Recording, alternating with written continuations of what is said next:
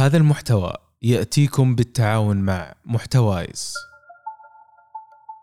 متى كانت آخر مرة جلست فيها بصمت تام؟ وكيف يستطيع المنجمون التنبؤ بالمستقبل عن طريق الأبراج الفلكية؟ وليش الإنسان يواجه صعوبة في الاختيار بالرغم من توفر آلاف الخيارات؟ ما هو الفرق بين التوازن والاتزان؟ أسئلة كثيرة تجدون إجابتها في بودكاست العرض الأخير. رابط البودكاست في صندوق الوصف. طبعا أحد الرحلات طبعا هذه قبل مثلا نهاية الرخصة الأولى. خلاص أنا كان في التحضير للاختبار. بكيت. إي والله.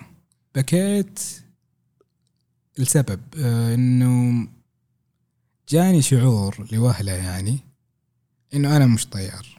أوه تحطمت. اي شغلة بسيطة كانت ما كنت أقدر أسويها بشكل كويس في واحدة من المناورز المناورات اللي نتعلمها يعني. فبكيت يعني حتى ما قدرت أتحكم في الطيارة فكان مدرب معي هو كمل كمل الرحلة يعني. بكائي هذا يعني زرع فيني نوع من التحفيز تحدي. أو التحدي اللي كملت فيه مشواري. فعلا كان كان شيء مو بسهل. إنك تحس لوهله إنه هذا الشيء مو بلك. خصوصا إن لسه أنا حتى الرخصة الأولى ما أخذتها. هي عبارة عن ثلاث رخص. الرخصة الأولى أنا لسه ما أخذتها. فعليا أنا من الطيار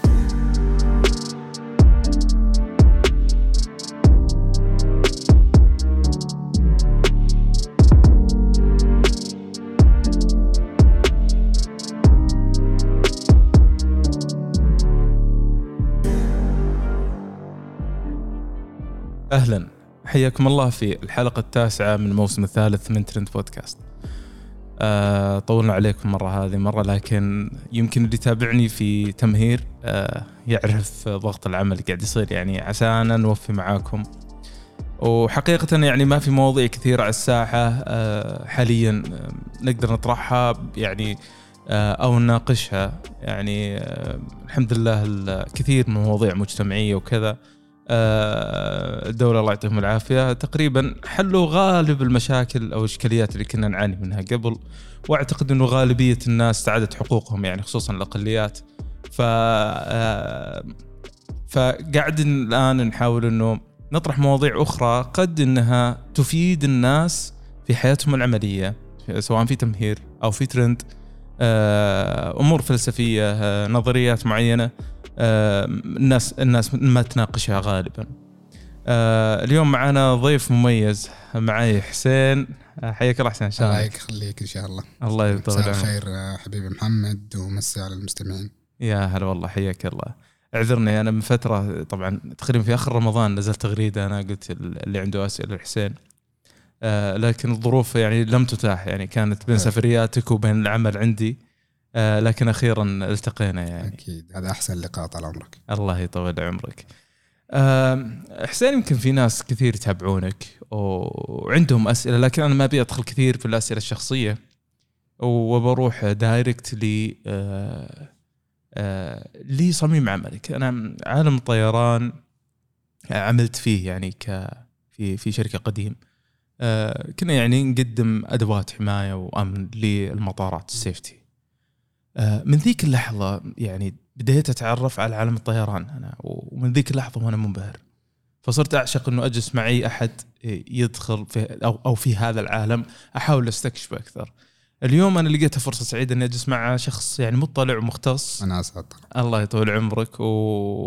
وأعتقد إنك أنت حتثري المحتوى هذا ويمكن في ناس حتى آه يعني تشوف كثير يعني من يوم إحنا صغار آه، تسأل أي طفل وش أمنيتك بيصير حتى قبل ما انه طبيب مدري يقول بيصير طيار يعني.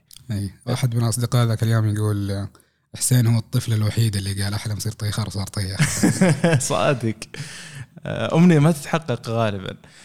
أبي تعطيني أول شيء آه، كيف تعرفت على عالم الطيران؟ يعني فعلا أنت طفل هل في أحد من أقربائك؟ كيف تعرفت عليه؟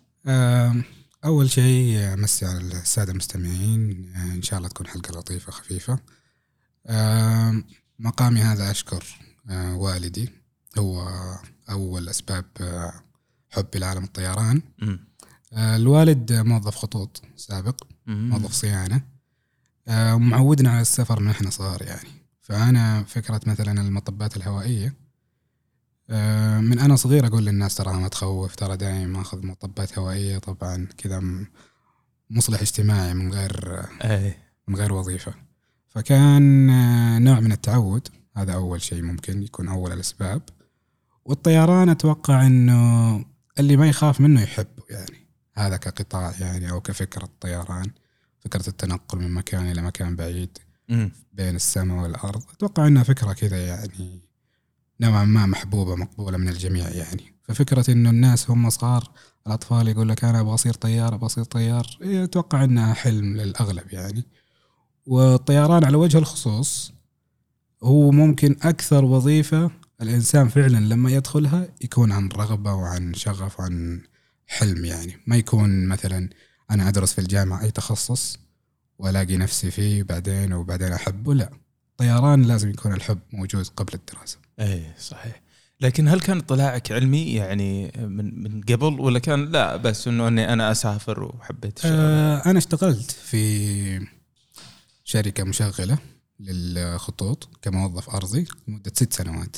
الخدمات الأرضية. هي ما صحيح. في هي إيه. الخدمات الأرضية. مم. آه اشتغلت لمدة ست سنوات فيها. بعد الثانوي مباشرة. صحيح. امم واستقلت بعدها ودرست طيران.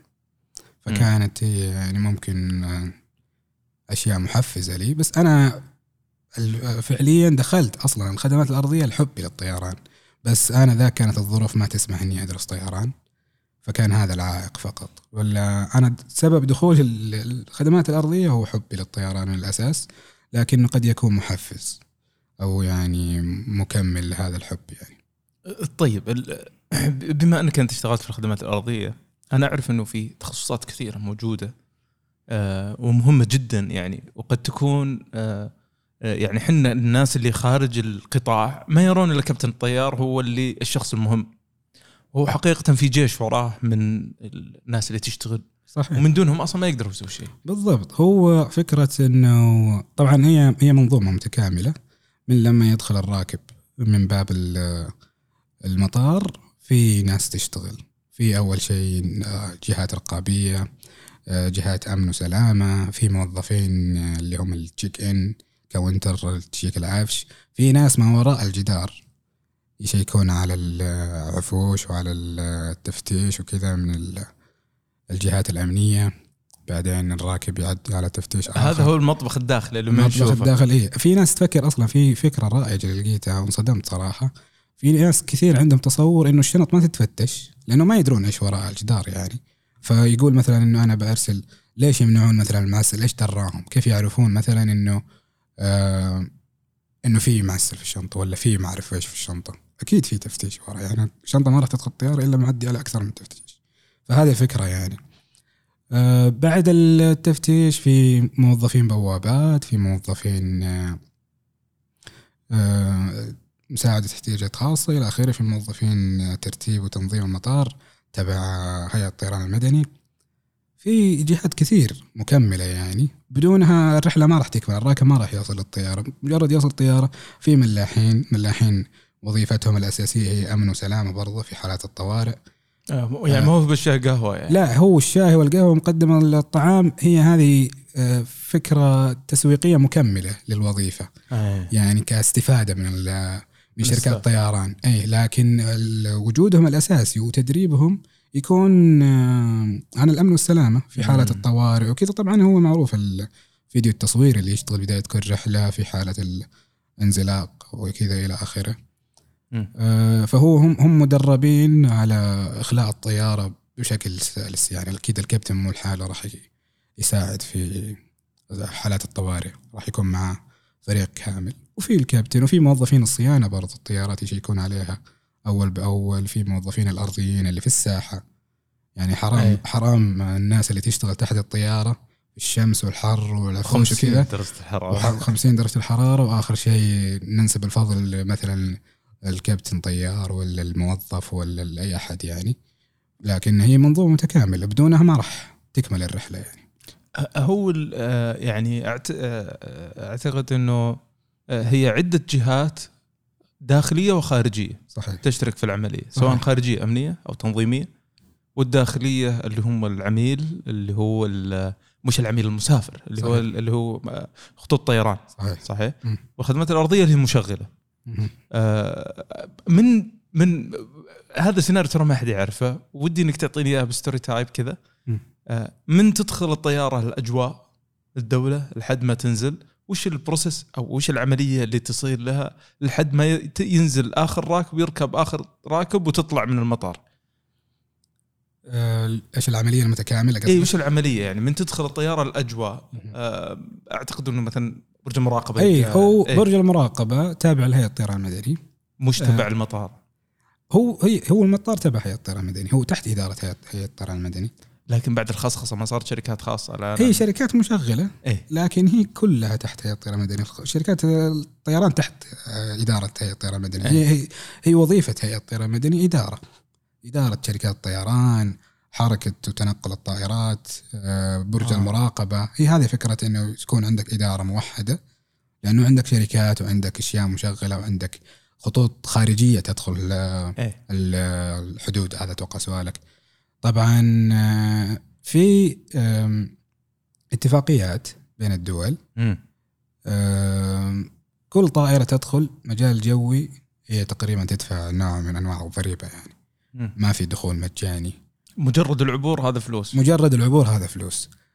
آه، ال- الخطوط مثلا على سبيل المثال آه، أي خطوط طيران يعني. تبغى تسافر مثلا من الرياض إلى نيويورك في موظف مرحل جوي. مرحل الجوي هذا وظيفته إيش؟ وظيفته إعداد الرحلة قبل ما تكون. من آه، من استكشاف للأجواء خط مسار الرحلة آه، مطارات بديلة. هذه الأشياء أصلا تسبب طمأنة للراكب لما يعرفها. يدري إنه في أيدي عاملة كثير قاعد تشتغل عشان الرحلة تمر بسلام. يعني ما هو بأي رحلة هي نفسها copy paste يعني رحله. نيويورك اليوم ما هي بزي حق الأسبوع الجاي. لا ابدا. ما هي بزي حقت بكرة إذا كان في بكرة. مو بحقت إيه. الأسبوع الجاي. لأنه الأجواء تختلف تتغير من وقت إلى وقت. هو في حاجة يسمونها ال flight plan اللي. هو خطة الرحلة. آه تكون معدة آه الطياره من تطلع من الرياض تقلع مسار محدد. طبعا إحنا مو كل الدول مثلا نقدر نمر عليها لاغراض أمن وسلامة. في دول فيها مثلا حروب. في دول فيها مشاكل سياسية إلى آخره. آه، تكون الرحلة معدة مسبقا من المرحل الجوي بتوقيعه يعني ويكون متابعة مستمرة من المرحل الجوي حتى وصول الرحلة بتواصل مباشر مع الكابتن. هذا غير التواصل مع البرج هذا ما له علاقة. مرحل الجوي يكون بتواصل مباشر مع الكابتن حتى يصل إلى الوجهة المحددة. واو. اي فكان اي يعني هذا هو ال- يعني هذا هو الدينامو الحق ال- الحقيقي أو هذا هو المشغل الحقيقي. إيه هو أحد أفراد المنظومة اللي عليهم ال- المشكلة ما تقدر تقول فلان هو الراس واضح لا كل ما يمديك. ما يمديك لأنه في إبخاس مثلا أحيانا يكون في حق أحد موظفين أنا شفته مثلا من ناحية عملي سابقا آه، في نوع طبعا للأسف يعني مش بالضرورة من نفس المنظومة من خارج المنظومة يكون في ناس ما تستوعب يعني إنه الطيران مجرد كابتن مثلا لهم أو طيار هو مش صحيح. في أفراد كثير مكملين الرحلة ما تكون زي ما قلت لك المرحل الجوي أحد أهم ركائز الرحلة. لو ما جاء ال flight plan ما تطير الطيارة. ممنوع. ما تطير الطيارة أنت وين رايح أصلا؟ إيه. هي مش Google Map تفتح ال location لا طيران شيء مختلف. آه okay. طيب ال- الآن دخلت الرحلة وبدأت تواصل دخلت الطائره الأجواء بدأوا يتواصلون مع المراقب الجوي. يفترض المراقب الجوي هذا يمشي على ال plan الموجودة أو على الخطة. صحيح. هو يكون في تواصل بين شركات الطيران بين أبراج المراقبة. يكون في إعداد مسبق بالتواصل مع مع الأبر... مع الدول الأخرى مثلا. يكون في نوع من التحويل. الآن مثلا الكابتن على طرف السعودية مثلا مم. بيوصل مثلا خلاص بيصير ال- التغطية حقت البرج انتهت. طبعا هو في حاجة يعني ممكن تخصصيه أكبر. من هو برج مش هو عبارة عن رادار. رادار يكون غط يغطي مساحة كبيرة جدا. فنهاية هذا الرادار أو قبل الانتهاء منه يكون في نوع من التحويل يكون في frequency إيه. يتغير ال frequency من رقم إلى رقم آخر يتم التواصل مع ال frequency اللي خاص بالدولة الثانية. خاص مثلا في مصر مثلا. مم. بعد منصور فيه إلى آخره الين توصل للوجهه المحدده ونفس الشيء آه يعني م- م- بس عشان الناس تستوعب ما هو إنه خط معين كذا يفصل من عنده الرادار ويشبك يعني. لا يدوي لا، الموضوع. مجرد. دخول الحدود يحول يدوي. الكابتن. يدوي. okay. التنسيق هذا هل هو يكون مثلا على مستوى مثلا ارتفاع الطيارة طيرانها ولا كذا؟ ولا وش التنسيق بالضبط اللي يعطيه المراقب الجوي آه؟ لا أكيد في أو هذا في البلان. لا. في في خطة متكاملة. إيه. من ارتفاع من اتجاه من سرعة إلى آخره. وفي اللي هي الأشياء الاحترازات الوقائية يعني.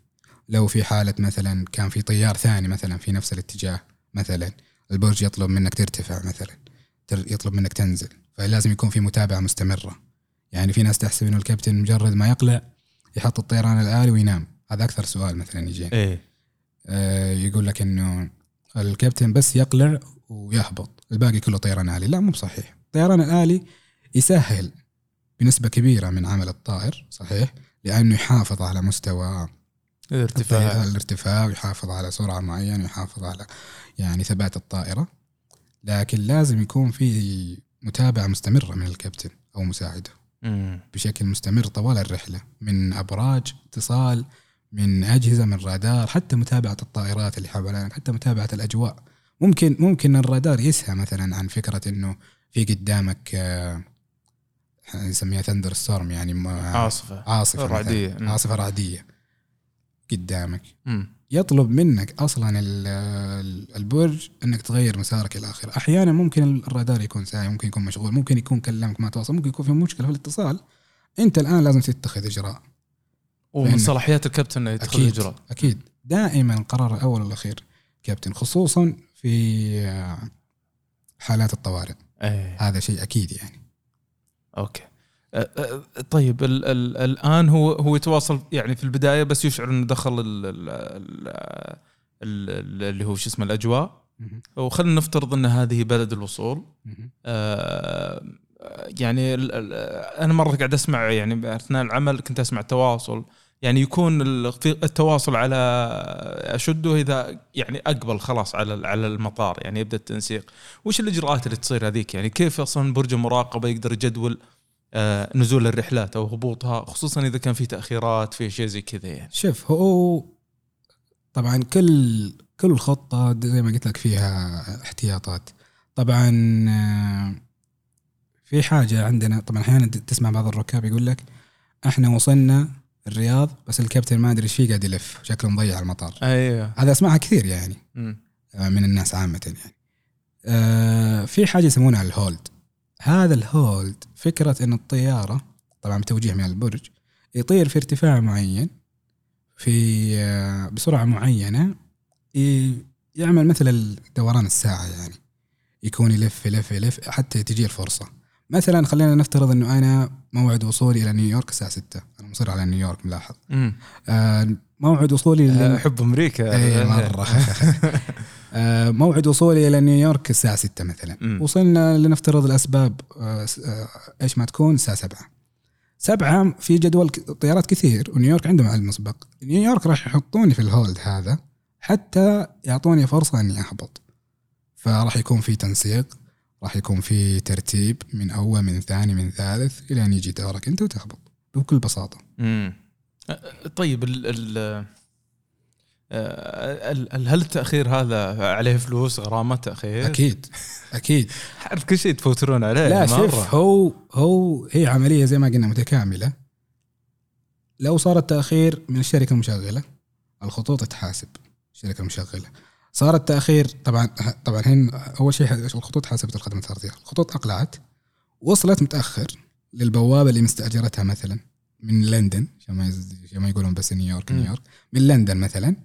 وصلت متأخر آه، هناك في لندن. آه راح تدفع غرامة برضه. لندن راح تدفعك غرامة. وهلم جر يعني. أه، دومينوس. أه، إيه. كل العالم بتدفعك على التأخير اللي إيه. قاعد يصير. وحتى دخولك للأجواء طيب وحتى هل هل الخطوط الحين تروح تدفع الخدمات الأرضية على على البلنتي اللي صار عليها في لندن؟ هو لا هي هو هي لها حسبة. يعني معينة. أو خذ من هذا وغطي التكاليف ذي خلينا نفترض إنه مثلا الخط- الخطوط بتشغل آه، من الخدمات الارضيه 100000 مثلا. إيه. 100000 ريال. وخسرت بسبب هذا التأخير 70000 راح تدفع الخدمات الأرضية 70000 أو راح تشغل الخط الشركة ب 20000 إيه ت- لا يعني صح. تصير فيها. إيه. تصير فيها سترد. طيب ال- الحين ال- آه، وصلنا وخلاص ونبي ننزل وجت. ليش أحيانا يوقفونهم ساحة واحيانا على البوابة يعني؟ يعني كأنها معاقبة لا أحياناً. شوف هو هذه مشكلة كمان برضو. أنا كموظف أرضي سابق إيه. كنت أواجه هذا لأن أنا كنت مراقب حركة. فأنا كنت أواجه هذا الغضب المستمر آه، وأنا ما لي علاقة. طبعا هذا إن شاء الله الناس تستوعبها على الأقل العدد المستمعين اللي يستمعون للحلقه هذه إيه. يصير عندهم تصور للي يصير. طيارة توقف. طبعا طبعا إحنا زي ما قلنا إنه هذا كله الإعداد مسبق من البرج المراقبة. فبرج المراقبة عنده عملية متكاملة. في إنه يرتب ال- الطيارات ويرتب سير ال- الطائرات يعني في المدرج في الجو. طيارة تتأخر عشر دقائق ربع ساعة بتسبب خلل في السير. فمثلا لنفترض إنه الطيارة هذه مجدول إنها توقف على بوابة معينة. البوابة المعينة متاخر طيارة عليها. already ما أقلعت بموعدها المحدد. أنا ما راح أقدر أروح أوقف طياره فوق الطياره فأضطر أوقفها في الساحه والعكس صحيح. الطياره هذه جت متأخر وجت طيارة قبلها. أوقف هذيك على البوابة وهذه أوقفها في الساحة. إن شاء الله نكون واضح إيه. آه موظف ال- الموظف اللي يعني حتى لو طيارة جاية في وقتها on time وفي واحدة قبل متأخرة موقفة على البوابة ما تحركت هذا يوقف ساحة. مش مش بالضرورة. ممكن آه. يوقفها ببوابة ثانية. إيه. هي الفكرة إنه هو عنده طريقة آه، للإح- للاحتياط. هو ما هو مش سيستم هو هي فكرة جدولة. أنا مثلا اليوم عندي عشر رحلات أبى أحطهم على عشر بوابات. جاتني رحلة 11 مثلا والعشرة هذه لسه في واحدة منها متأخرة. أنا ما راح أقدر أحط طياره وقت طياره بوديها ساحه لكن في بوابة شاغرة هي لها طريق معينة يعني. في بعض الرحلات يحرصون مثلا إنها تكون على بوابة في بعض الرحلات يحرصون إنها تكون مش مش تمييز على أساس مثلا عرقي ولا ذا لا. في أسباب أمنية مثلا. زي مثلا رحلة أمريكا مثلا. في تفتيش عند البوابة غير التفتيش حق الركاب آه اللي هذا ما يستحمل يروح ساحة. هذا ما يقدر يروح ساحة بأسباب أمنية. ففي نوع يعني من ال- الأنظمة المعقدة الناس ما تستوعبها فترمي غضبها على أول شخص يمكن يشوفونه اللي هو ما له ذنب أصلا اللي هو. أصلا اي اللي هو لا حتى الموظف الأرضي الموظف الأرضي هذا اللي هو أصلا ما يبغى يطلع ساحة لأنه شمس تصلخ وكذا يبغى يكون مثلا على البوابة. هو يعني زيه زيك ويجي كل الغضب عليه طبعا هو مجرد موظف يبغى يرتب سير الركاب للباص إلى كذا برضو من دواعي أمنية وكذا. بس. طي- طيب ال- الحين دائما تضحكنا هذا يعني أنا أنا أعرف الإجابة لكن كثير من الناس. يقول لك الحين الكابتن جايب الطيارة دي من آخر الدنيا ويجي آخر شيء واحد ذاك اللي يشر تعرفه؟ اللي إيه. اللي يقول له قدم قدم وقف اليمين يسار. وش وش فائدته آه، هذا الشخص؟ شوف هو هذا أول شيء مارشال تحية إن شاء الله للزملاء السابقين اللي يسمعون الحلقة. الله يعطيهم العافية. الله يعطيهم العافية إن شاء الله. هي الفكرة الطيار يجي إيه. في مسارات. طبعا المدرج مرسوم عليه خطوط وعليه. لوح وعليه أشياء. توجيه برضو من البرج يجي عليها كابتن الطائرة. آخر شيء اللي هو موقف الطائرة. الموقف معد لكل أنواع الطائرات. لكن كل طيارة لازم توقف على نقطة معينة لأسباب كثير سبب إنه مثلا ما تصطم الأجنحة في مم. البوابات الأخرى لأنه لأنه هو الكابتن جايك يقول لك من آخر الدنيا عنده مساحه كاملة حتى في المدرج هناك المساحة كاملة يقدر يمشي باريحيته لكن إيه. هنا المكان كل ماله يضيق في آه، في بوابة على يمينك في جسر على يسارك في برضو المعدات حقت العفش في أصلا ما يقدر يوقفها مثلا قدام شوية لأنه نفس البرج هذا أو سوري ال- ال- اللي هو ال- زي الانبوبه ال jet. way. أو jet اي الجي... بوابة. اي يسمونها ال jet way هي فهي فكرة تركيبه تكون صعبة لو كان مش jet jet way مش jet اي هم هو هو jet لل jet نفسه بس هم يسمونه jet way في jet. اللي الطائره إيه jet way yes yes. jet way من من هي الطائرة فعلا مم. فيكون تركيبها صعب لو كان الموقف آه، مش perfect فهو ما ي... هو مش الفكرة إنه يأشر له وين يروح ولا وين يجي. الكابتن عارف يدخل الطيارة لكن ما يقدر يشوف تحت. فيوزن فما يعرف. ال- اي فهذاك يوزن لي إياها بالتوزيع الصحيح يعني. okay. وتصير بعض الأحيان يعني بعض الدول أو شيء زي كذا تصير بعض الحوادث. طيارة تصدم في طيارة. هذا ب- مع المارشل يعني. آه، طيارة تصدم في جسر طيارة ما يحطوا لها ال- هو ال- ال brakes هذه. إيه. فتصير لها يعني أشياء.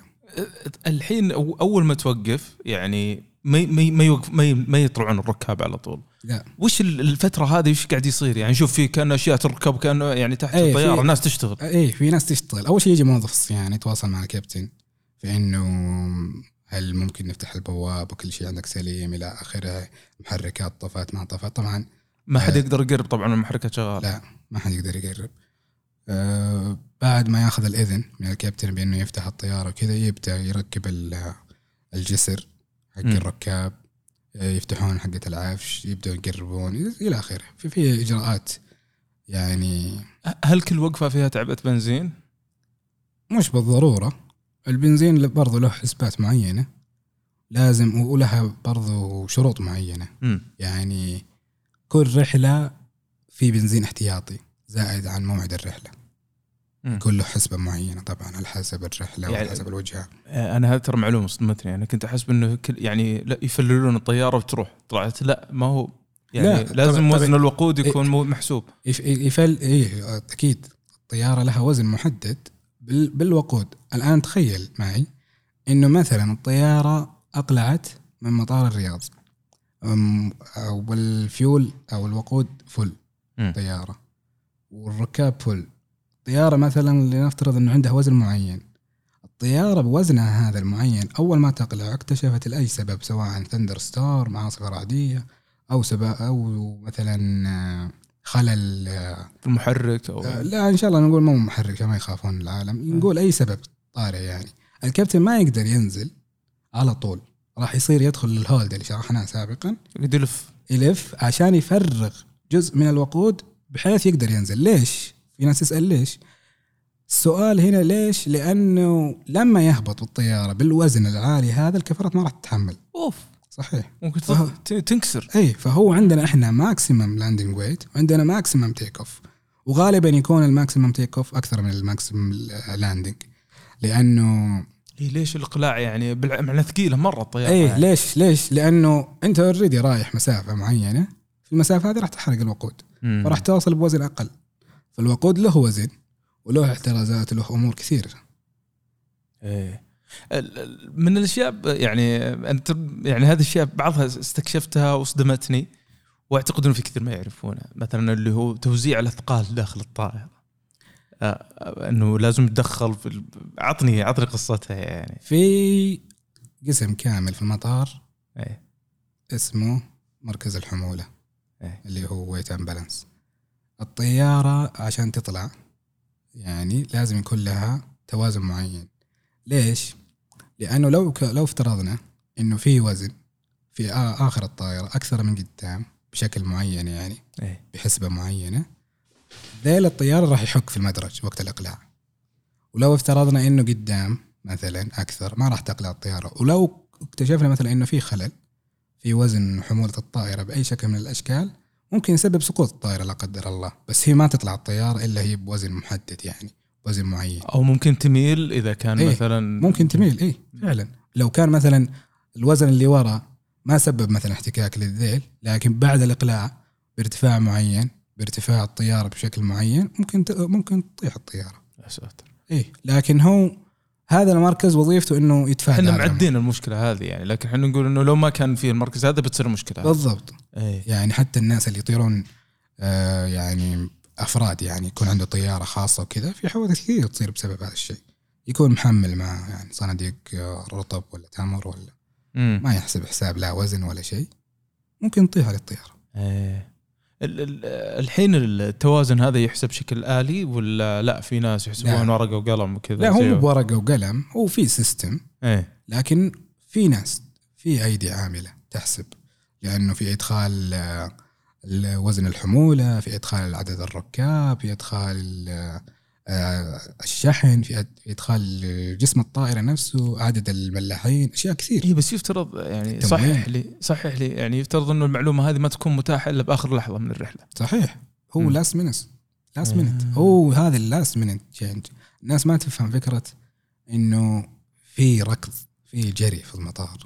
في ناس قاعدة تحسب الثانية. تطحن. قاعدة تطحن عشان الرحلة تطلع. يعني الراكب راكب آه، في مقعده ورابط الحزام لكن في ناس قاعدة تركض تحت الطيارة وفوق وذا شيء صعب يعني. مم. في ناس قاعدة يعني تدخل في ضغط مهول يعني في الوقت هذا القصير. يعني تخيل لنفترض مثلا رحلة من الرحلات 10 10 ركاب ما حضروا للبوابه مثلا. إيه بيأثر. check in وما تدري وينهم. اي بيأثر على وزن الطيارة هذا. راح يصير في تغيير الوزن راح يصير فيه ففي ناس قاعدة تشتغل بجهد واحتراف كبير يعني. حرام أجي أنا أبخس بحقه هذا ولا أقلل من قيمته. لا. يعني حتى حسين صحح لي يعني. مثلا لو صار مثلا في ال panic ال- لو الناس خافت مثلا خلال الرحلة مثلا راحوا تجمعوا كلهم في مكان واحد داخل الطياره هذا ممكن يسبب مشكلة صح؟ أه لا. مش بالضرورة. يعني خلينا نفترض إنه مثلا رحلة نيويورك مثلا. إيه. والركاب متجمعين عند الحمام مثلا ورا. ما راح يسبب مشكلة. يعني الوجبة ما عجبتهم ولا ذا وكلهم متجمعين ورا الطيارة ما راح تطيح. لا هي في في احتياطات في وزن أكثر. يعني دائما ترى دائما الشركات الطيران أو الطيران بشكل عام إيه، يبنون على الاحتمالات. يعني أنا مثلا جايب أخبط في المدرج هذا. أنا أحتاج مثلا ثلاثة أرباع مثلا المدرج هذا. هذا الربع احتياط. أنا لو كنت أحتاج ثلاثة أرباع أو كنت أحتاج المدرج كامل عشان أهبط ما راح أهبط فيه. حتى لو كانت نسبة إني ما أقدر أهبط 95% أو مم. سوري إني أقدر أهبط 95% ال 5% هذه راح أشيلها من راسي. إي إيه. ما راح أقدر أشيلها من راسي. يعني- قصدي إني إيه. بحسب حساب ال 5% إي بحس بحساب 5% لأنه لأنه ما ما نتحمل الريسك عالي يعني خصوصا إنه في سلامة ركاب. دائما في احتياطات. دائما في وزن احتياطي. دائما في وقود احتياطي. دائما في عدد ملاحين احتياطي. إيش فكرة إنه اثنين طيارين يطيرون الطيارة. أي طيارة في العالم يقدر يطيرها طيار شخص واحد. مم. لكن هذه أنظمة جات أصلا مستحدثة بأنه ما أكثر شركات الطيران لا زال في شركات الطيران الخاصة وكذا يطير طيار واحد. ليش؟ الناس ما فكرت إنه ليش في مساعد في هذا كله احتياطات. مم. الملاحين مثلا عدد زائد عن العدد اللي يحتاجون للطوارئ. لأنه لا دائما الاحتياط أساسي. مم. في minimum crew في minimum fuel في كل شيء كل شيء يمشون بال minimum وال maximum ما عندهم أشياء يعني زي ما تجي تجي لا هذه سلام وروح. إي يعني أنا لاحظت إنه مثلا ال- ال- الاف اي اي مثلا ال- ال- اللي هي هي الطيران الأمريكية وفي اللي هو أو في الأوروبية وفي كذا لما لما أطلع على الكتاب حقهم حق الأمن والسلامة يعني كان جزء أقول لك عندنا في الأمن والسلامة. آه تستغرب التفاصيل يعني. تفاصيل التفاصيل. صحيح. آه، يعني حتى أنا في صديق لي في في آه، يعني في شركة مشغلة بعد يعني زي كذا. آه، قاعد يقول على الدورات اللي يعطونهم إياها بشكل مكثف يعني. ورينفورسمنت يعني تأكيد لما عنده الدورة من قبل بس لازم بشكل دوري يرجعوا له آه، لعلمك ولك طبعا كلامك. أيوه. لعلمك إنه هذه الكتب حقت السلامة الشريحه الأكبر منها من التعليمات عبارة عن حوادث سابقه يعني هم آه. يتعلمون من الأخطاء اللي صارت. يعني ما هو بأي حادث يصير يعدي وخلاص. لا كل شيء مدروس. أصلا حتى إحنا وقت دراستنا للطيران في درس في أش... طبعا طبعا الطيار 90% إن شاء الله إني ما أكون بالغت يزعلون من الطيارين 90% من تعليمنا يكون على حالات الطوارئ. إيه. الطيارة لو صار فيها كذا لو صار فيها كذا لو دخلت في جو كذا. هي هذه فكرة التعليم دراسه الطيران. أنا أنا- يعني دراسه الطيران مش بالصعوبة اللي الناس متخيلتها لكنها لكنها حريصة جدا على سلامة الطيار وعلى الركاب هذا أكثر شيء ممكن الواحد يحرص عليه يعني تقول لي الآن إنه كقيادة طائره كقيادة بحد ذاتها مو بشيء صعب برضو بيزعلون مني الحين إيه. الطيارين يعني. ما حد بزعلان إن شاء الله شوف هو مش زي التخصصات الأكاديمية التخصصات ال- ال- الدقيقة يعني ما أنا ما أقدر أقارنها مثلا بالتخصصات الصعبة مثلا. أه، الناس اللي تسمع يعني. أم، لكنها لكنها هو شيء فيه نوع من ال... يحتاج أشياء كثير مكملة مثل الثقة مثل روح المغامرة مثل ال- تحمل يعني مخاطر وش زي كذا يعني. بس تحتاج فهم تركيز عالي أشياء كثير. لكن هي مش كدراسة يعني مم. دراسة ورقية كذا لا. هو طيران دراسة للأبد يعني. ما راح يجي يوم وتوقف كل طيارة كباتن حتى اللي أعمارهم كبيرة. الله يطول في أعمارهم إن شاء الله. لا زالوا يدرسون. كل طيارة تيجي يدرسونها. يختبرون عليها. عشان يغير من طيارة لطيارة لازم يسوي اختبارات. لازم وش يدرس. معنى؟ ليش ليش ما موحد يعني؟ زي السيارة. الحين تسوق سياره دق سلف يعني. ليش تختلف؟ مع انه يعني أعتقد انها هي كلها شركتين اللي, اللي تصنع طائرات. ليش؟ لأن الطيارة مش سيارة. الطيارة طال عمرك. كل نوع طيارة فيها إما أشياء زيادة أو أشياء ناقصة أو whatever وتكون مختلفة جذريا. أنت الآن لو تدخل على جوجل وتكتب triple 7 مثلا بوينج وبعدين تكتب 320 Airbus مثلا وتدخل عليها بتشوف ال cockpit أو الكابينة حق الطيارين. هنا شيء مختلف تماما عن هنا غرفة القيادة. أي. حتى كصورة يعني أنت كإنسان ما أنت متخصص. شوف حتى المقود مختلف المقود مختلف الأشياء مختلفة الازرار مختلفة. هذه الأشياء تحتاج دراسة تحتاج اختبارات تحتاج عشان تحول من طيارة لطيارة عشان لا تحتاج خبرة تحتاج أشياء كثير. حتى نفس الموديل أعتقد انه من موديل موديل صحيح 320 مثلا اللي 330 380 مثلا حقت الإماراتية هذه اي الكبيرة. دورين. اي أكيد تفرق كثير تفرق في كل شيء. ومو مو بالسهولة هذه. فأنا لما أقول دراسة الطيران سهلة مش يعني إنك تقدر تخلصها في يوم ليلة مثلا ولا إنه أي هو إن شاء الله إنه أي أحد قادر بس المقصد إنه تحتاج جهد أكيد تحتاج اجتهاد تحتاج دراسة تحتاج يعني جهد كبير يعني. مش مش بالبساطة اللي أنا لما أقول بسيط أبخس في حق مثلا الدراسة نفسها ولما أقول صعب برضو أبخس في حق الدراسات الصعبة يعني. مم. لكن هي دراسة زي أي دراسة أخرى. طيب. أعطيني يعني إحنا تكلمنا لعله يعني وصلت صورة نوعا ما عن كمية الجهد اللي يبذل في في هذا العالم الجميل أقول يعني. آه الآن أبي أبي أسمع تجربتك يعني. آه أنا انصدمت منك من شوية لما عرفت يعني قبل قبل المقابله انه واشنطن تتكلم أنا حسبتها واشنطن DC العاصمه وحسبت انه يعني كنوع من انك تعلقك في أمريكا أو شيء زي كذا. لا شوف أنا ما أنكر صراحة حبي لأمريكا. إيه. كل الدول.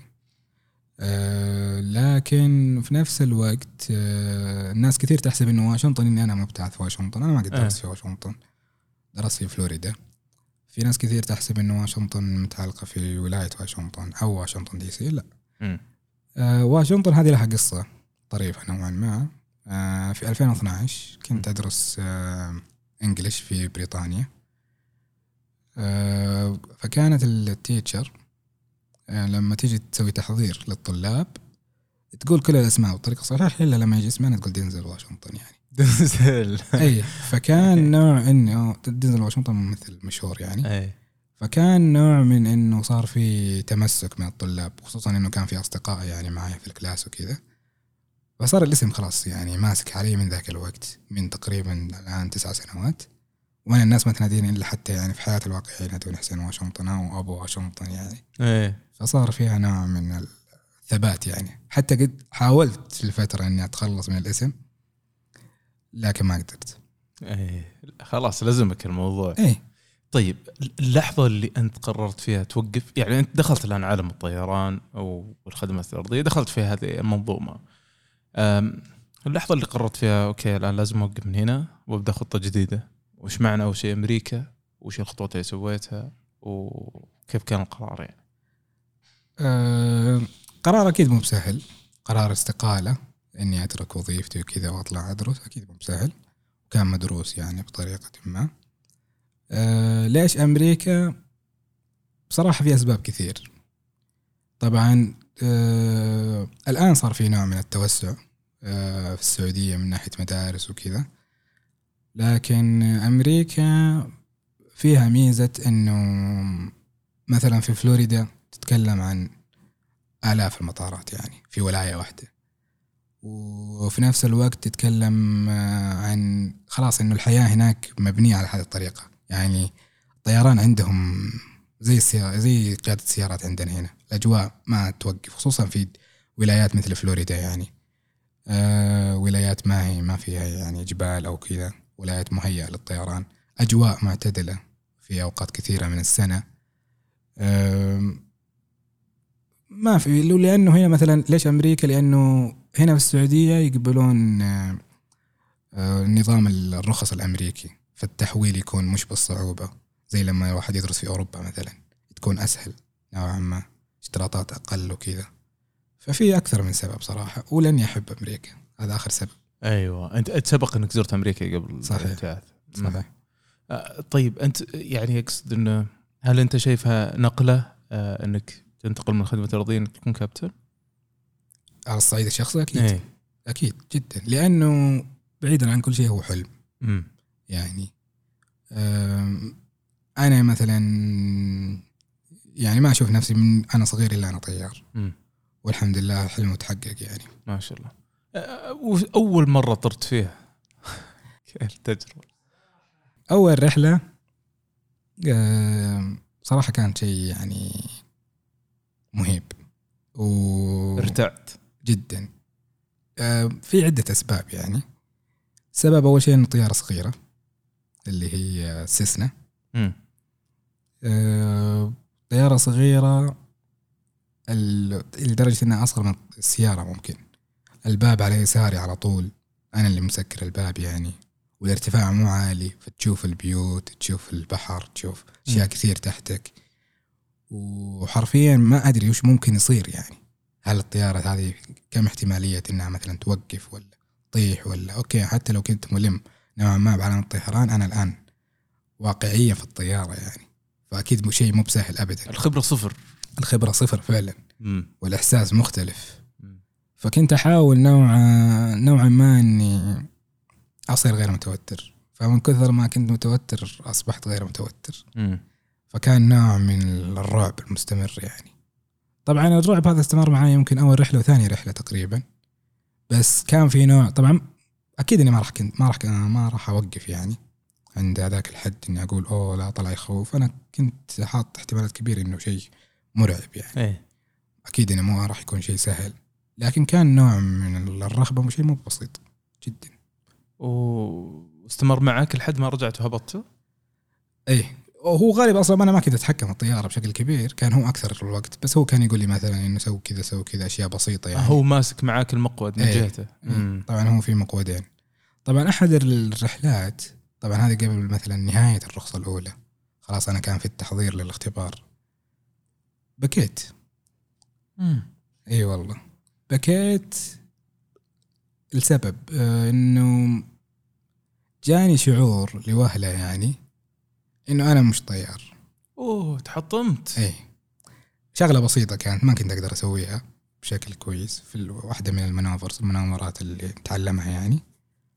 فبكيت يعني. حتى ما قدرت أتحكم في الطيارة فكان مدرب معي هو كمل كمل الرحلة يعني.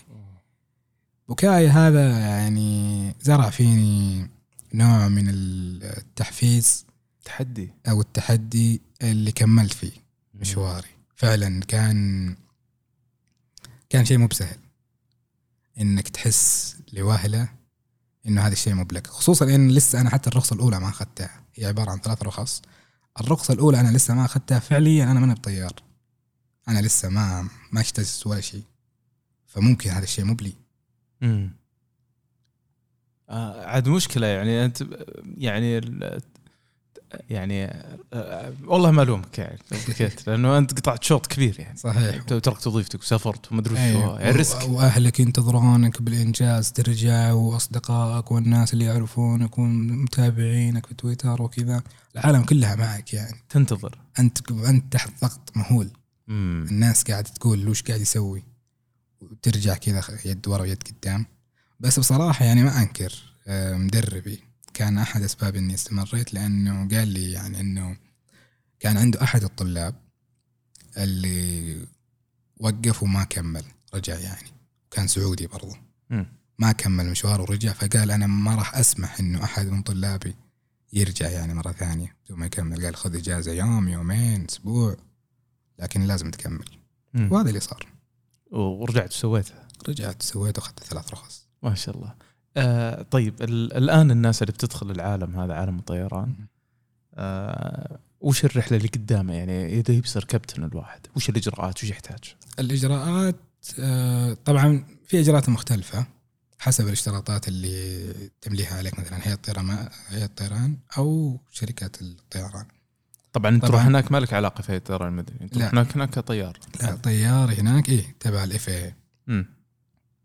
الاشتراطات هناك مثلا إنك تكون آه، آه، تفهم وتتكلم اللغة الإنجليزية كحد متوسط لا حد يتخيل إنه لازم يكون جدا. perfect. يعني أو fluent لا مم. أهم شيء يكون تكون لغتك متوسطة مم. متوسط الحد اللي يخليك تفهم وتتكلم مم.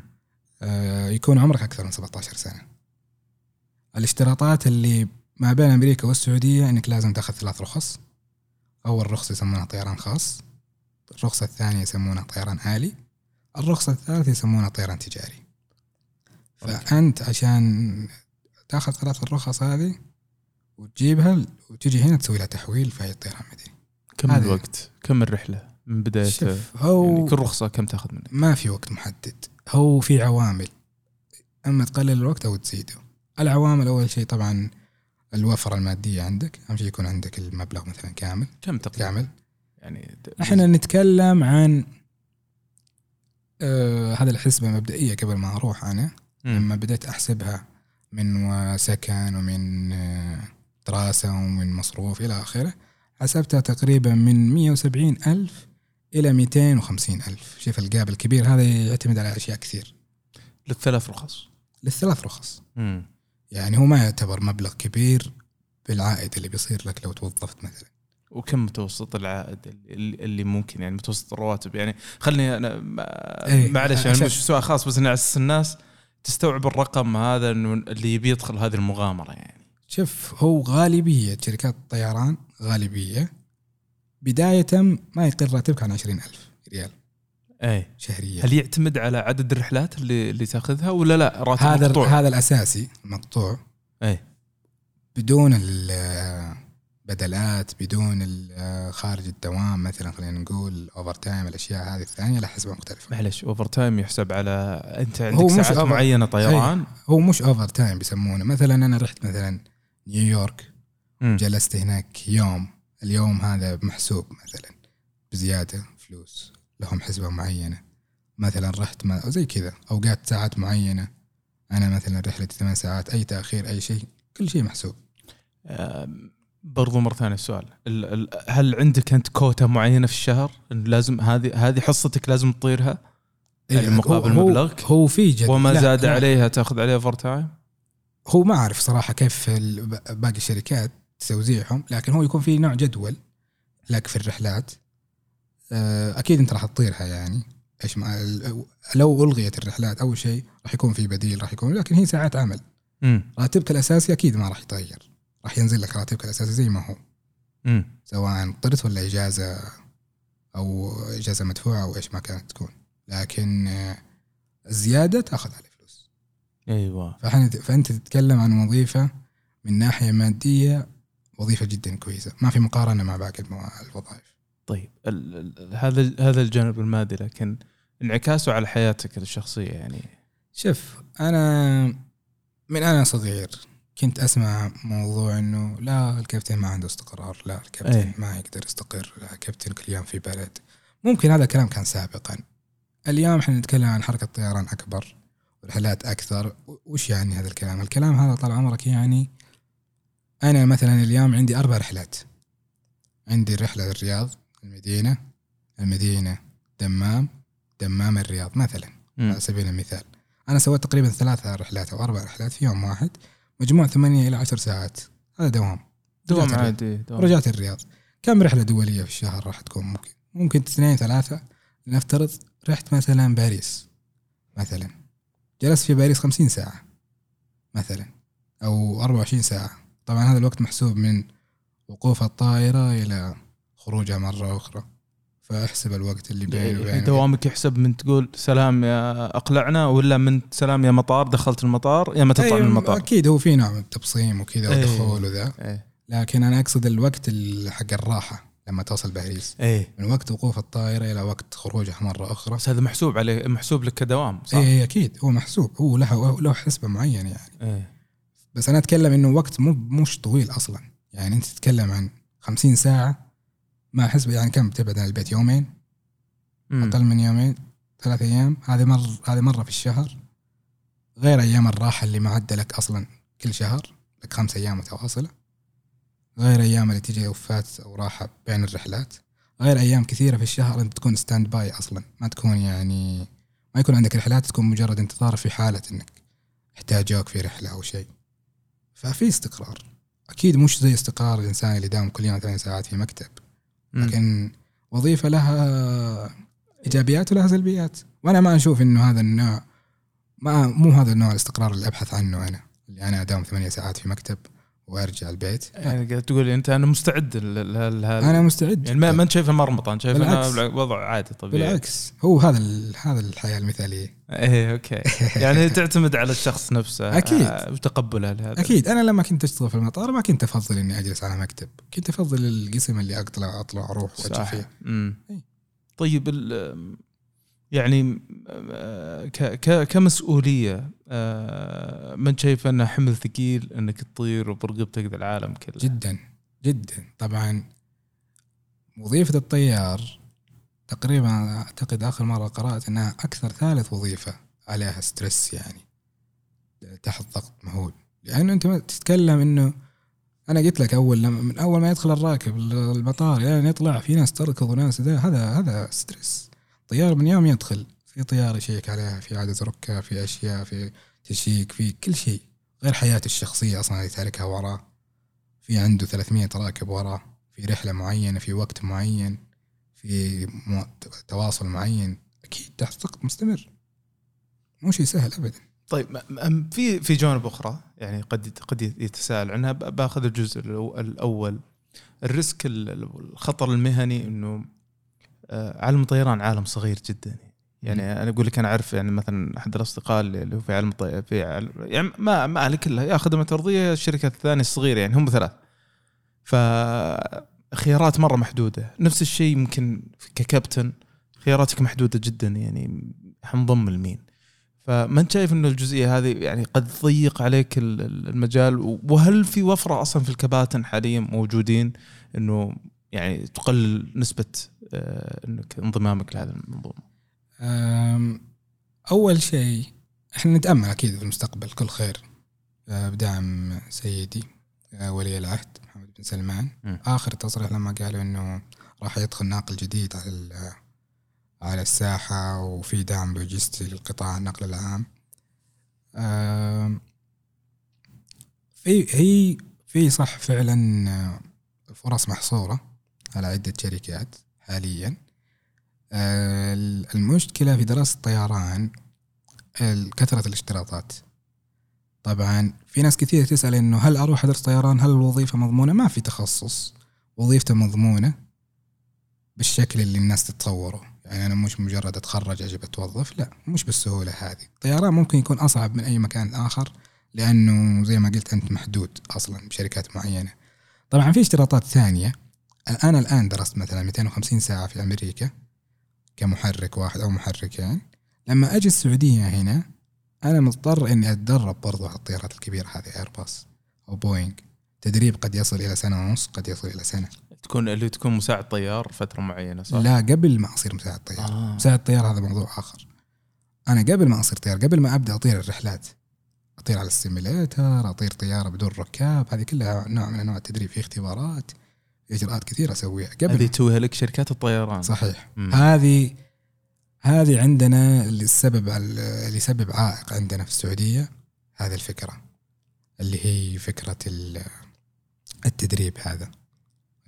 لكن مثلا في أمريكا الناس هناك يجمع 1500 ساعة بأي طريقة كانت على أي طيارة ويقدم على شركة طيران عندهم اشتراطات مختلفة. عندنا هنا لا.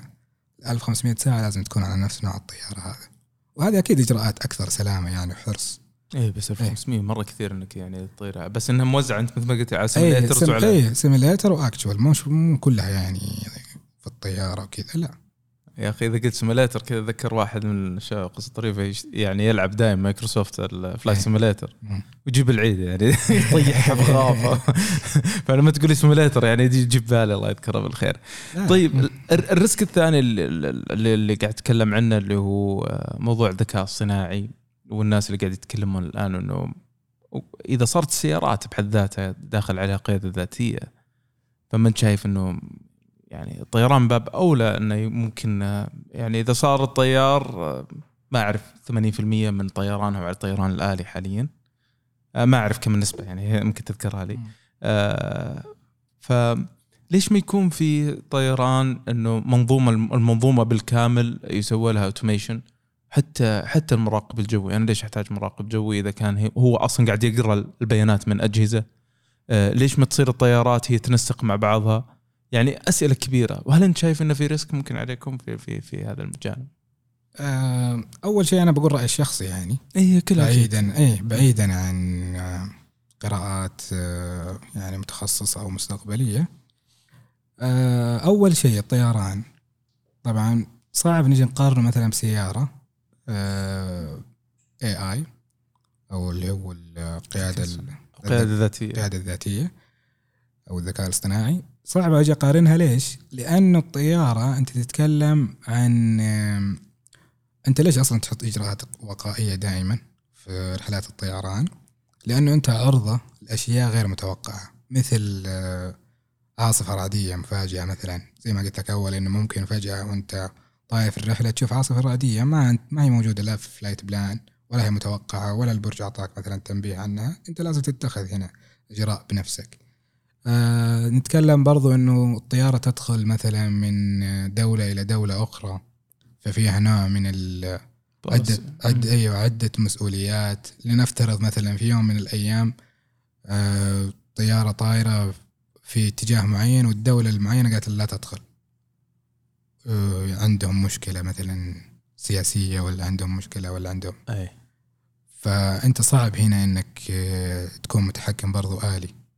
التواصل يكون أصعب والتحكم يكون أصعب. تتكلم عن تحكم من عدة جهات تتكلم عن تواصل من عدة جهات. فنوع صعب أتوقع على السنوات القادمة الخمسة عشر سنوات. ممكن مستقبلا ما في شيء مستبعد. ما تدري وش ممكن يخبينا المستقبل. يمكن سيارة تطير زي ما عاد في حاجة. م. الطيارات. ونرجع برضو الفكرة خلينا نقول فلسفية شوي. السيارة مثلا سيارات هذه إيلون ماسك تسلا وكذا. اللي هي الذكاء الاصطناعي.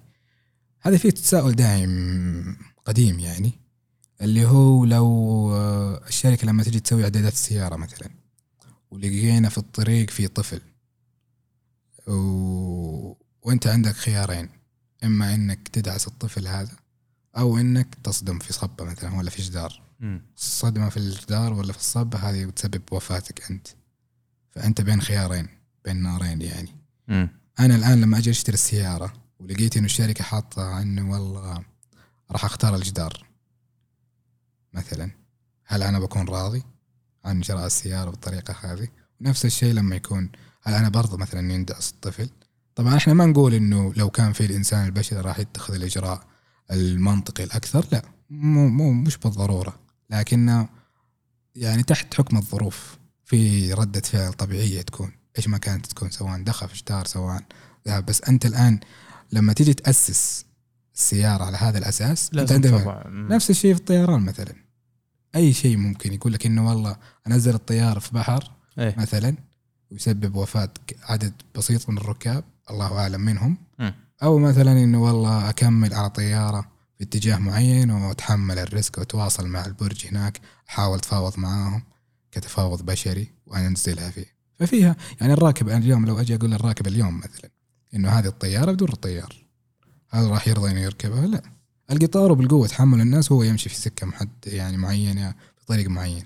الطيارة أكثر الناس ما راح تتقبل يقول لك أنا إيش أركب طيارة بدون طيار؟ صعبه okay. أنا قاعد يعني أراجع الأسئلة اللي جت على على الحلقة. آه، يبدو لي إنه غطينا جانب كبير منها لكن هنا في واحد يسأل عن يقول هل هل الدراسة في الخارج أصعب من هنا؟ وهل يعني آه، كصعوبة دراسة أو فرص؟ يعني خصوصا الآن أعتقد إنه في معاهد طيران جديدة فتحت في السعودية فراح تكون الموضوع متاح يمكن أكثر.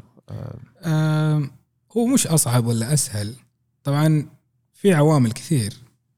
آه، أنا أتوقع إني أول اتجاوز نقطة معينة اللي هي فكرة المدة حقت الدراسة. آه، في عوامل كثير. يعني و... إيه مش فعلا ما ما جاوبنا عن نقطة المدة أيه. تكلمنا عن الفلوس بس ما تكلمنا أيه. عن المدة. آه، مدة الدراسة ما هي ما هي محددة لكن إحنا نتكلم عن افريج بين ثمانية شهور إلى سنة هذا أغلب الناس. على الرخصة الواحدة؟ لا. كل كل الثلاثة. إيه, إيه هذا هذا ال average في ناس تتجاوز السنتين في ناس تكون بس في عوامل كثير. أول العوامل الأجواء طبعا. ال... في أجواء معينة عشان كذا أنا أقول لك مثلا فلوريدا مناسبة. لأنه في ناس يدرسون في أماكن مختلفة يكون أغلب السنة ما يقدر. فلوريدا في الصيف يكون صعب الطيران. تقريبا في ثلاثة شهور صعب جدا إنك تطير. ممكن تقعد شهرين ما تطير بسبب الأجواء كل يوم خربانة. آه طبعا تتكلم أنت أجواء عواصف وأمطار. إيه عواصف وأمطار أو غيوم طبعا في اشتراطات معينة لكل رخصة. أكيد في السعودية الوضع مرة perfect يعني. آه ممكن perfect بس عندك غبار برضو. آه. اي هذا طبعا هذا عامل مش بالضرورة يكون credit لأمريكا مثلا وجانب السعودية لا. باختلافها. لكن مثلا في عامل وفرت الطائرات مثلا. مم. أنا لو بدرس مثلا هنا في السعودية مثلا الآن ممكن بعد كم سنة يكون أكيد إن شاء الله أكيد يعني وهذا داعم لاقتصادنا. وهذا شيء المفروض أصلا كل الناس يسوونه انه نكون إحنا هب هنا للتدريب إنه إحنا هنا نكون نتدرب ونشتغل هنا أكيد أفضل من أي مكان في العالم. لكن نتكلم يعني حتى أعتقد في الشرق الأوسط كله ما فيه يعني بالوفرة؟ آه ما في وفرة. في الإمارات في كم مدرسة بس مش وفرة أمريكا لا ابدا مش بالقوة. أنت تتكلم عن كل مدينة في فلوريدا فيها عشرات المدارس في فلوريدا. عشرات المدارس مش عشرات المطارات.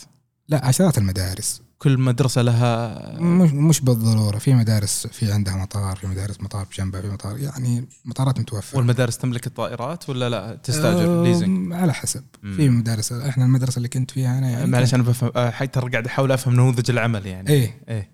آه هذا هذا عامل برضو. مم. أنا مثلا اليوم لو يجيني واحد بكل أمان يقول لي مثلا أدرس هنا ولا أدرس برا؟ بقول له أدرس برا بسبب إنه وفرت الطائرات تقدر تطير كل يوم هناك. هنا ما راح تقدر تطير كل يوم بتطير مثلا مرة في الأسبوع مرة في الأسبوعين على حسب. طبعا قلنا إحنا المادية يعني تقريبا هذا أهم ثلاث عوامل. طبعا عامل اجتيازك الاختبارات أول بأول في اختبارات نظرية اختبارات شفوية اختبارات عملية لو تجتازها لو تذاكر أول بأول وكذا تخلص بدري بدري. في في ناس تخلصها دراسة طياره في ست شهور. راجع طيار مقفل يعني. ست شهور ومخلص ثلاث رخص. طبعا في نقطة أنا قلتها أتوقع بداية الحلقة بس ما كملتها برضو. نقطة إنه الدراسة لها تقريبا آه، يعني أنواع فكرة. مثلا شركات الطيران لما تيجي تبتعث طيارين تبتعثهم بكالوريوس علوم طيران زائد الرخص. طبعا هذا امتياز شركات الطيران تحدده سواء هي تقبل فيه أو ما تقبل فيه. يعني مثلا لنفترض هنا في السعودية مثلا أرامكو عشان تتوظف فيها لازم يكون معك بكالوريوس. أي بكالوريوس؟ آه إي مم. مثلا. آه خطوط السعودية لما ترسل مبتعثين ترسل مبتعثين يدرسون بكالوريوس علوم طيران زائد الرخص. لكنها برضو توظف في نفس الوقت ناس معهم رخص فقط مش مع بكالوريوس. وش أستفيد منه أنا؟ الشخص اللي معه علوم طيران أقصد وش اللي يدرس فيه آه، البكالوريوس؟ كم مدته هو؟ آه تقريبا آه أربع سنوات. طيب أربع سنوات. يعني يطلع مهندس تقريبا؟ ولا لا؟ بس بكالوريوس بكالوريوس. البكالوريوس هذا وش فرق؟ يعني ليش يحتاج طيار معه بكالوريوس يعني؟ أكيد بيكون ملم في علوم الطيران بشكل أكبر ودقيق يعني. آه بس ممكن هذا احتاجه في الأشياء الأخرى يعني. ما يحتاج إنه ككابتن ممكن مع بعد سنوات يصير هذا الكابتن مدير مثلا في قسم معين يصير يصير مستشار مم. ممكن يصير مدرب. عاد الله أعلم. آه يعني تستفيد منه في أشياء خارج خارج إنه كابتن اي وبرضه تستفيد فيه منه ككابتن برضه. كابتن يكون ملم بعلوم الطيران أكثر من الكابتن اللي معه رخص أنا كشركة طيران مثلا لو أبغى أميز بينهم بميز أكيد بالشخص اللي معه بكالوريوس كامتياز يعني علمي مش بالضرورة. ممكن إنه اللي معاه رخص يطير أحسن من اللي معاه لأن هي في النهاية كلها مهارة هي. اي مهارة. و decision maker يعني. طيب موضوع المهارة الآن. هل يفرق في يعني من كابتن كابتن أقصد انه لما يختارون أنا حسين وعندي محمد أه وش ال skills اللي يحتاجها عنده هنا؟ وش وش المهارة الزايدة عنده؟ يعني الموضوع ما في مناورات ولا أو لا ما أعرف. ترى أه. اذا إذا 90% من حوادث الطيران أخطاء بشرية. هذا دلالة على إيش؟ دلالة على مهارة الكابتن. على إيه، اتخاذ إيه وش وش اتخاذ قرارات. اتخاذ قرار إيه يعني هو مهارة اتخاذ قرار وليس مهارة إنه قيادة. اي إيه دراسة الطيران أنت تدرس كيف الطيارة تطير تدرس كيف تشغلها تدرس كيف تطير فيها تدرس لكن ما حيدرسك decision maker أنت تعرف إيش الاجراء السليم. طيارة قدامك. أنت بتطلع فوق ولا تنزل تحت ولا بتلف مثلا ترجع ورا. أنت إيش الإجراء اللي بتتخذه في هذه الحالة في حالة تحكمك بالطائره تسجل معك هذا النوع من ال- المهارة اللي إحنا نبحث عنها مو إيه. مهارة إنه واحد يشقلب طيارة ولا كذا يعني أقصد. هذا دينزل واشنطن فيلم فلايت إيه يعني هذه هذه الفكرة اللي يعني اللي إيه. حاول أستوعبها يعني. اي هو لأنه انت أنت already عندك flight plan وبتطير من مكان من نقطة A لنقطة B ما أنت بحاجة أصلا إنك تسوي مهارات أي. لكن المهارات في حالة الاحتياطية حالة عندك مثلا لا سمح الله طفى محرك حالة ما أعرف إيش حالة انت عندك ثبات عندك ثقة وعندك ديسيجن يعني to make يعني. okay. آه، قاعد أضحك أنا لأن أتذكر موقف دائما يصير يعني يقول لك آه، إذا إذا جاء الطيار وهبط فينا وضرب بالطياره بقوة الله يلعن هذا ال- هذا ال- ال- ال- الطيار الغشيم اللي ما يعرف يهبط وهذه هل هي هذه مهارة ولا في الطياره تحكمك؟ شوف آه بلا شك إنه في جزء كبير منها تكون مهارة أكيد. لكن برضو في عوامل كثير. في عواصف جان... رياح جانبية في آه وزن حموله الطائر في أشياء كثير تسبب في سلاسة الهبوط من عدمه. طبعا ممكن الراكب أصلا يتصور إنه الهبوط مش سلس لكن هو أسلس منه ما فيش يعني. بس هي الفكرة إنه وش العوامل اللي سببت؟ غالبا يعني. الكابتن أكيد بينزلها بطريقة سليمة إذا ما سبب أي دمج في الطيارة بينزلها في مكانها الصحيح. لكن في عوامل كثير. هي لحظة احتكاك الطائرة في الم- في المدرج يعني. غالبا آه، يعني أحس إن هذه هي ال- النقطة اللي دائما تحسب للطيارة هل هو جيد ولا لا الناس يعني تسمع فيه. الناس لأنه ما تحس يدرون يصقع. صقع إيه، وبعضهم لا تحسها سوفت مرة ناعمة هو بلا شك أنا قلت لك جزء منها كبير مهاره أكيد. هو الجزء الأكبر. لكن برضو في عوامل كثير تسبب. ما ما هي كلها على الطيار. ولحظة الإقلاع نفس الشيء يعني يعني بعضهم تحس إنه vertical كذا يصعد فيك بشكل عمودي بعضهم لا بشكل تدريجي. هل هذه من ال flight plan بعد؟ هل هي خطة مسبقة؟ ولا هو هو- الطيار لا انجز عليه بس بيطلع فوق وخلاص. لا هو الطياره مو مو بكل شيء بيقرر براسه يعني. ولا هو كل شيء بيمشي فيه flight plan ممكن إنه مثلا يسوي شيء الغرض في ذاته يعني من ناحية مثلا إنه والله ابى أوصل لارتفاع هذا بأسرع وقت ممكن ابى زي كذا. لكن أكيد ما تضر في سلامة الطائرة يعني. لكن هي فعلا مهارات ممكن. حتى مم. الإقلاع فيه مهارة حتى الطيارة فيه مهارة كل شيء فيه مهارة. الهبوط فيه مهارة. في في سؤال آه برضو آه يعني سألت فيه قبل. آه يعني وكان يتمنى إنه يدرج خلينا نسأله. اللي هو يقول لك مثلا الآن عندنا مثلا الرحله الساعة 7 تطير. وموعد الوصول حقها مثلا الساعة 8 وتأخرت الطائرة ربع ساعة لأسباب أخرى ما أعرف طا- واحد تأخر ما أدري إيش. يقولون والله الطيار جيد إنه عجل وصلنا فعلا ثمان بالرغم إنه طار متاخره ما دام عندك الامكانيه إنك توصل بسرعة ورا انت حاطني ساعة في الهواء. شوف أول شيء وقت يعني الرحلة يحسب من حركة الطائرة من البوابة مم. مش من الإقلاع. مم. هذا أول نقطة. النقطة الثانية الوقت المتوقع دائما يكتب لك في الطيارة يعني سمعت التايم إنه وقت متوقع مش وقت هي Accurate. هي هي مو هي مو خيط. وحبل يعني وترمية ويوصل في الوقت المحدد لا في عوامل كثير برضو الآن مثلا يقول لك يجي- يجينا سؤال كثير مثلا إنه ليش الرحلة من الرياض إلى جدة ساعة بينما من جدة إلى الرياض مثلا يعني ساعة وربع أو العكس. إنه في فرق ربع ساعة طيب شلون نفس المسافة الفرق هنا اتجاه الرياح. مثلا الرياض إلى جدة الرياح جاية من الخلف. هذا يسبب تسريع الرحلة. إيه. العكس صحيح. الرياح جاية من الأمام تبطئ الطيارة أكثر.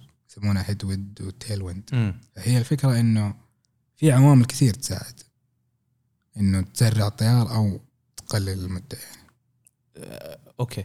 بس الآن إحنا في التذكرة اللي يمكن سؤالي شوي آه، ما كان دقيق في في, في التذكرة آه، في ال boarding يقول لك اللي هو آه، وقت الوصول ووقت الإقلاع.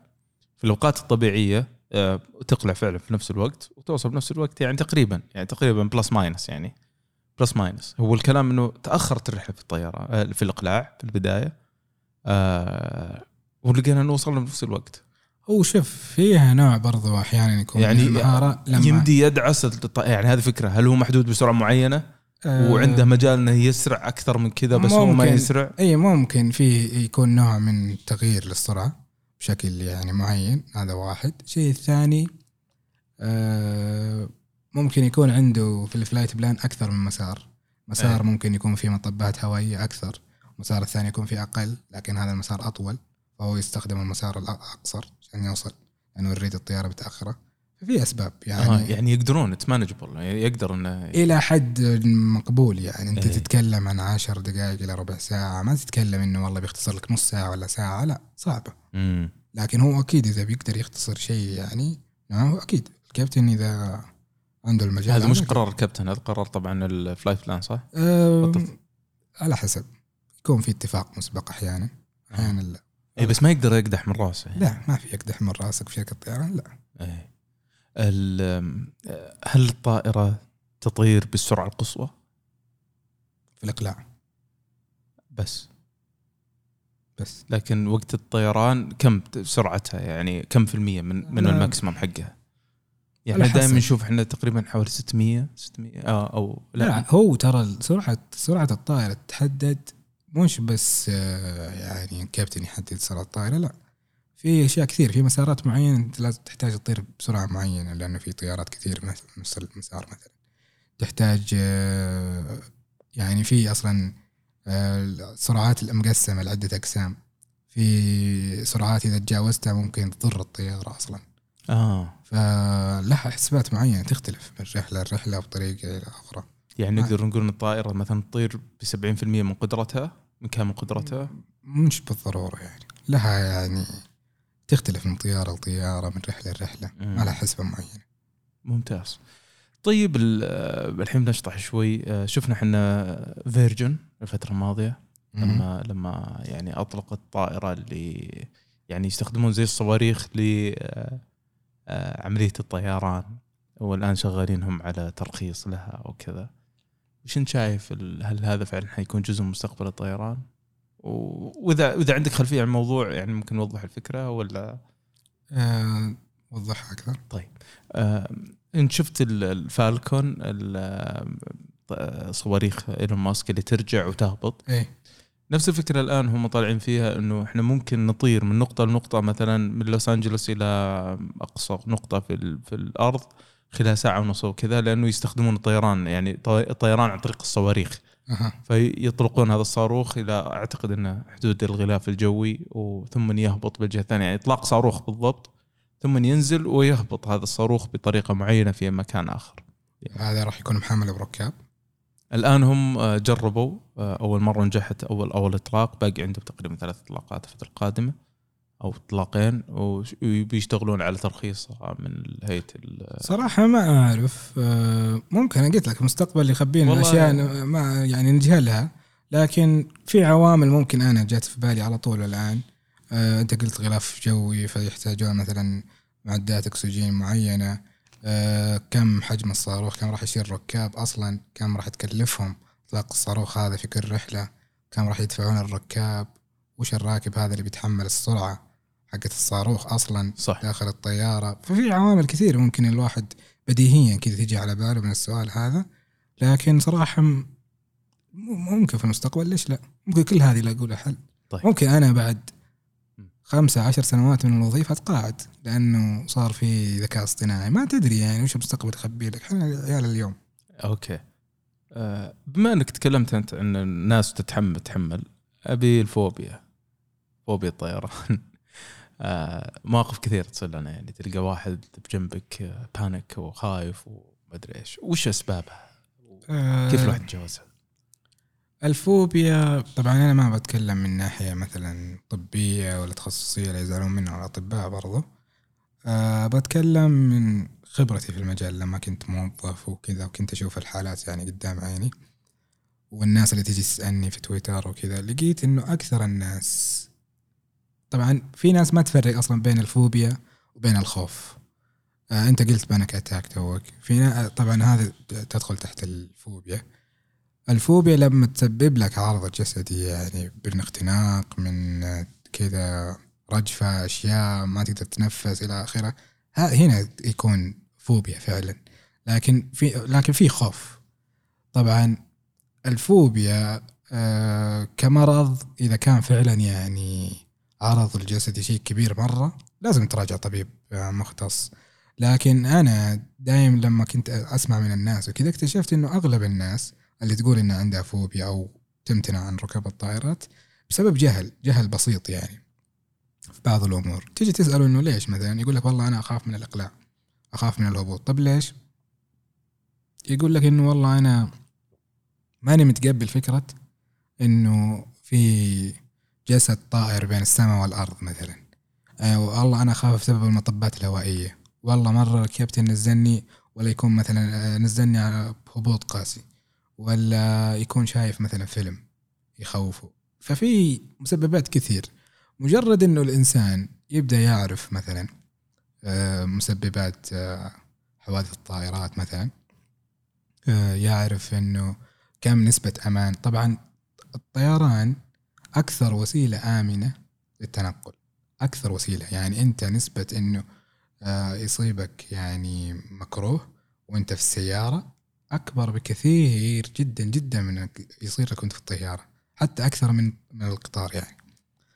سلامة للطيارة يعني أتوقع اتذكر النسبة إنها صفر point صفر point صفر point ثلاثة شيء يعني لا يذكر.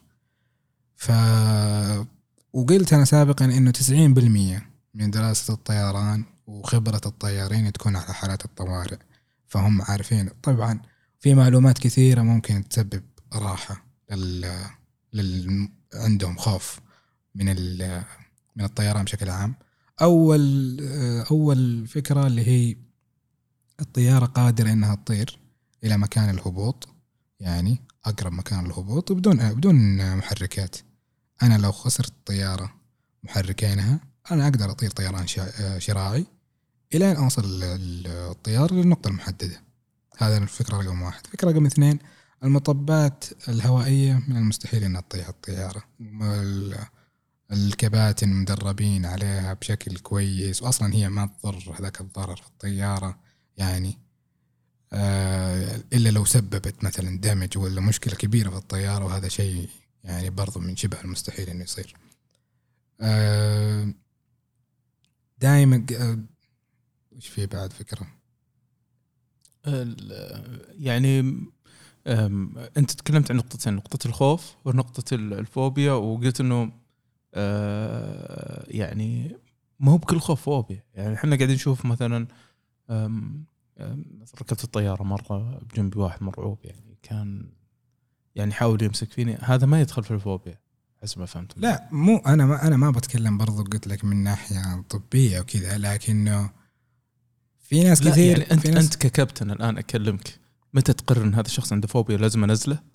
أه ومتى أقول لا أقعد وصبرك وما أكيد إذا كان عنده نوع من الهايبوكسيا اختناق مثلا عنده مشكلة في التنفس ما وتساعدوا معاه مثلا الملاحين لكن ما في التجاوب وكذا أكيد بيكون آه، تكون حالة طارئة يعني. راح يكون في هبوط اضطراري راح يكون في تدخل يعني طبي أو إيش ما كان يكون الإجراء اللازم وقتها. لكن آه، أنا ما راح أقيم حالته وأنا في الطيارة. أنا قاعد أقول فكرة عامة للناس عشان آه، يستوعبون فكرة إنه هل هو فعلا عنده فوبيا ولا مجرد خوف. فلما يكون جاهل بأغلب الأشياء اللي تكون في الطيارة أي. أو كيف آه، تكون أصلا حركة الطيارة أو كيف تطير الطيارة يعني بيكون عنده الخوف هذا منعدم يعني. إيه يعني أنت تقول يعني بطريقة أو بأخرى إنه الشخص لازم يرفع يعني وعيه في العملية ذي وهذه حتكون مصدر اطمئنان بالنسبة صحيح جدا راح يكون فارق جدا كبير. مجرد إنه الإنسان يبدأ يقرأ في الطيران إذا م. هو فعلا يحس إنه عنده فوبيا أو ما عنده رغبة في الوقت الحالي إنه يراجع طبيب هو أكيد أفضل الاحوال إنك تراجع طبيب أكيد في كل الأحوال يعني.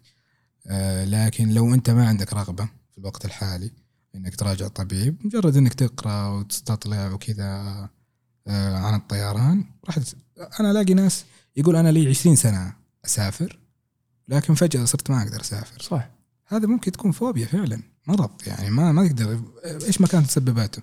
زي ما قلت لك ممكن يكون شاف فيلم ممكن سمع ممكن حتى انقطاعه عن السفر. لمدة معينة ممكن يسبب هذا الخوف مم. فهو إما إنه يرجع مثلا يطير مثلا يواجه خوفه يواجه خوفه إذا كانت حالته يعني مستقرة ويقدر يعني يجرب أو يراجع طبيب مختص مم. واعتقد إنه فيه نوع من العلاجات صح ممكن تهدي الناس اللي زي كذا صح؟ آه، أكيد أكيد في نوع من العلاجات وأكثر الناس أصلا اللي أعرفهم اللي يعانون من خوف وفوبيا وزي كذا يقول لك لما أركب الطيارة أخذ حبة منومة إلين اوصل إيه. الوجهه اللي قادمة وكذا. يعني يستغلون الموضوع بالنوم يعني يستغلون الوقت بالنوم. ففي أكيد في أساليب كثير يعني إن الواحد يواجه المشكلة. بس أنا أشوف إنه ال- الأسلوب الأفضل يعني إنه الشخص يكون مطلع بشكل أكبر. جميل رائع. طيب أنا أعتقد إنه كذا ال- ال- الأسئلة المتعلقة في عالم الطيران يمكن يعني غطيناها. ال- آه، هو كان يعني ممكن سؤال يعني ولك كامل الحق إنك تجاوب ولا لا. اللي هو موضوع الشهرة؟ آه، وهل أثرت ايجابا أو سلبا عليك في في مجالك الوظيفي يعني؟ أه ما أتذكر إنه موضوع الشهرة أثر علي تأثير سلبي كبير بس أكيد أثر تأثير إيجابي. مم. لما خصوصا أنت تشتغل في مكان يعني الناس تشوفك فيه وهم رايحين وهم جايين وكذا. صادف مواقف كثير يعني ناس تعرفني تقابلني تسلم علي. فأكيد إنه شيء إيجابي على الأغلب يعني. الأشياء السلبية غالبا ما نتذكرها ما نلتفت لها يعني. فالتأثير إيجابي. ممتاز.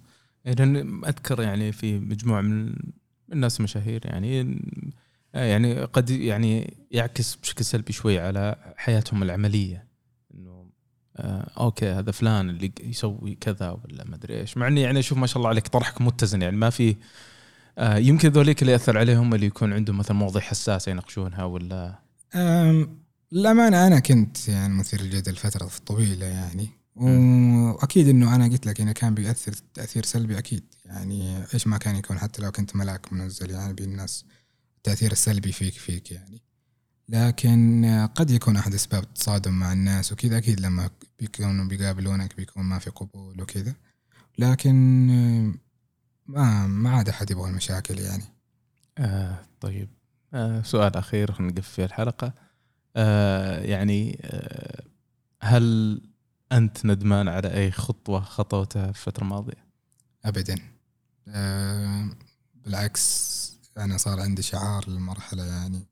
it's never too late أنا انتظرت سنين طويلة عشان أحقق الحلم هذا إني أدرس طيران وكافحت وصبرت و يعني ما خفي أعظم. و... وسعيد لما وصلت يعني جدا. الحمد لله. أتمنى لك كل التوفيق. حقيقة يعني ساعة وثلث اللقاء آه ما حسينا فيه. ابدا. آه أتمنى لك كل التوفيق إن شاء الله. وعقبال ما أشوفك آه يعني كابتن كبير. آه في سؤال ما انتبهت له كان جاي. آه اللي هو الفرق بين الطيران العسكري والمدني إذا كان ممكن تجاوبنا فيه باختصار قبل ما نقفل. إنه هذا مدني وهذا عسكري. لا هو أقصد كدراسة ك الدراسة مختلفة صراحة. أنا ما ماني ملم بشكل كبير في الطيران العسكري.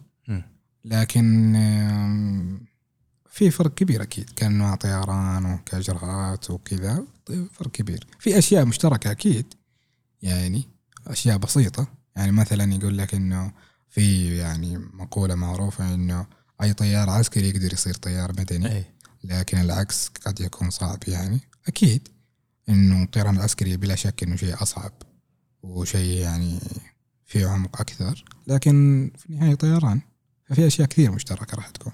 اي لكن يمكن هناك اللي هو الجانب العسكري اللي هو القتال والالتحام وما أدري إيش اي وغير كذا دخول أجواء وطيران ارتفاع وطلوع والنزول والطيارات نفاثة يعني مختلف موضوع الارتفاع. موضوع الهبوط الإقلاع إقلاع عمودي عكس الإقلاع الطيران المدني. في جوانب كثير يعني جميل جدا طيب الله يعطيك العافية حسين. واللي عنده أسئلة عاد حسين المعروف لا يعرف يعني. تسالونه مباشرة ونورتنا وإن شاء الله تكون عودة للترند بعد مرة ثانية يعني بشكل جيد. الله يسعدك إن شاء الله الله. يعطيك شرف لنا طال عمرك وشكرا على إتاحة الفرصة. الله يحييك. شكرا لك. أبرك ساعة ونلتقيكم إن شاء الله على خير. في الله.